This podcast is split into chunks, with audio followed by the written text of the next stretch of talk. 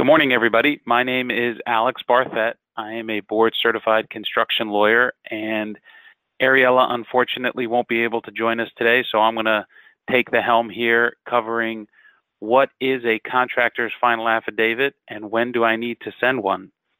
So we're going to go ahead and get started.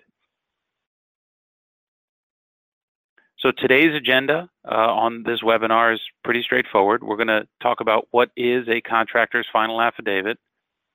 We'll talk about what it must contain. We'll, I'll show you what one looks like so uh, you can identify it. When do you need to send one, if you need to send one at all? If you are not a general contractor or in privity with the owner, then why is this important to you as a sub or a material supplier? So let's get started. What is a contractor's final affidavit? Simply stated, it's a document advising the owner of the property that the contractor is asking for final payment. It will also list on the document anybody that is unpaid that has lien rights. If there's nobody that is uh, that has lien rights that is unpaid, there's a section in the form which I'll show you that says that where you'll write NA or not applicable or none. Now, one thing that's very important to remember about this form is that this form, specifically titled Contractor's Final Affidavit, which is found in Florida's lien law in the statute itself, only needs to be sent by those that have a direct contract, also known as privity, with the owner. So if you are a subcontractor, meaning you have a contract with the general contractor, and you um, finish the job and you need to get paid, you do not need to send a contractor's final affidavit. Um, what's sometimes confusing, though, is if you're a plumber, as an example, and you have a direct contract with the owner, you, under the lien law, are considered a contractor, and as such, you would need to send a contractor's final affidavit because, as I just said, you have a direct contract with the owner. So it's less about the scope of work that you provide and more about where you sit contractually with respect to the owner. Now, this document, while it is sworn under oath, it is different from a document that you may be used to seeing called a sworn statement or a sworn statement of account that's sometimes requested by an owner or a contractor. Um, so remember that this document, a contractor's final affidavit, and a sworn statement of account are similar but are not the same document. So let's talk about what it must contain. It's got to have the name of the owner and the contractor. It needs to have a statement that the contractor has completed the work and it's going to list the amount that is currently due to the contractor. Now, this document typically is accompanied with the lien. So, if a contractor, that is someone with a direct contract with the owner, irrespective of the scope of work they provide, when they lien the project, um, they would also send a contractor's final affidavit. Now, you can send the contractor's final affidavit before you lien. That's okay. But if you decide to lien and you haven't sent the contractor's final affidavit yet, they should go at the same time. It also needs to include a statement that all lienors have been paid and it must list the name and the amount of any unpaid lienors. And finally, this document is going to be sent or, drafted and signed under oath, so before a notary. So let's take a look at the document. Um, again, this can be found in Chapter 713. I'll also give you a link of where you can get this and several other forms. Um, so it is a document that is signed under oath. So you'll list the state and the county where it's been notarized. Uh, in paragraph one, it's going to say who the, the person is and what their title is uh, and the name of the business. In paragraph two, it's going to say that they have a contract with an owner and that the work is completed. In paragraph three, it's going to list the amount that is remaining due to from the owner to the contractor as the final payment. In the final paragraph, it's going to say that everyone that has a lien or has lien rights um, have been paid, and if not, it will list the name of the lienor and the amount that's due, and then the final section is the notary block. You can get this and many other forms uh, that you can download in Word format and use, um, including some release forms, uh, sworn statement of accounts, um, and obviously this contractor's final affidavit at thelienzone.com forward slash forms.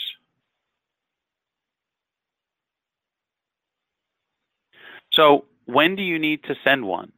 Again, as I said, it's only if you have a direct contract with the owner and when you are requesting final payment.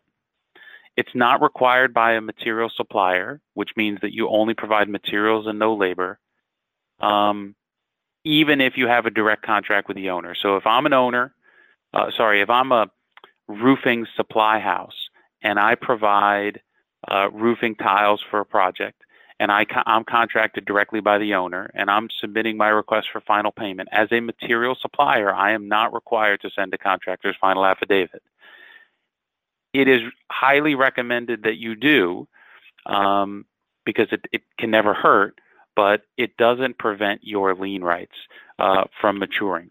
And that really is the crux of, of this entire uh, presentation, which is if you are a contractor and you are obligated to send a contractor's final affidavit to the owner, you need to send that no later than five days before you foreclose on your lien. If you don't send it within that time period, then you will lose your lien rights. Um, I'll give you an example of a situation in which we represented an owner, and that owner um, hired a roofer. And that roofer was typically a roofer that was a subcontractor, but in this case, uh, in one of the few situations um, for this roofer, he had a direct contract with an owner. So uh, he did some work and there was a dispute. My client, the owner, uh, didn't want to pay him his final payment. It was about $20,000. Um, so the roofer filed a lien and filed a lawsuit to foreclose on the lien.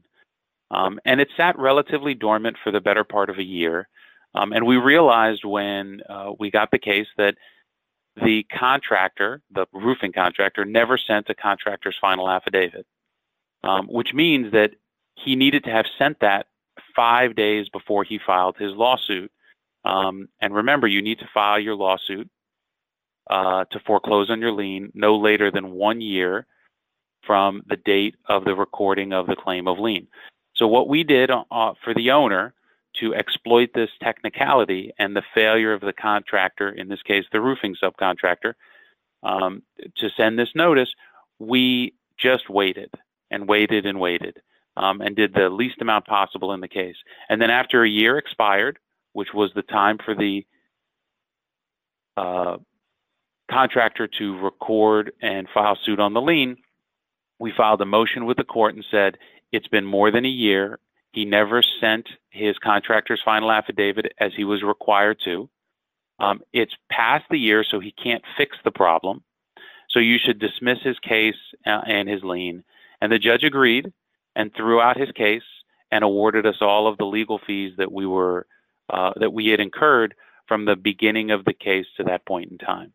So that's an example where the failure to send the contractor's final affidavit um, can result in you as a contractor or someone in direct privity with the owner losing your lien rights, and in this case, losing a lot more. He not only did he not get the twenty thousand he thought he was going to get, he had to write us a check uh, at the end of the day for the legal fees that my client incurred. That's why we recommend that when you lien a job, if you are supposed to send a contractor's final affidavit, that you do that um, at the same time you record and send out your claim of lien. The only other time that you really need to send a contractor's final affidavit is if the notice of commencement on the project is terminated and that typically happens during the course of a project when maybe bank financing comes midway through the job. That's the other time we typically see this happening.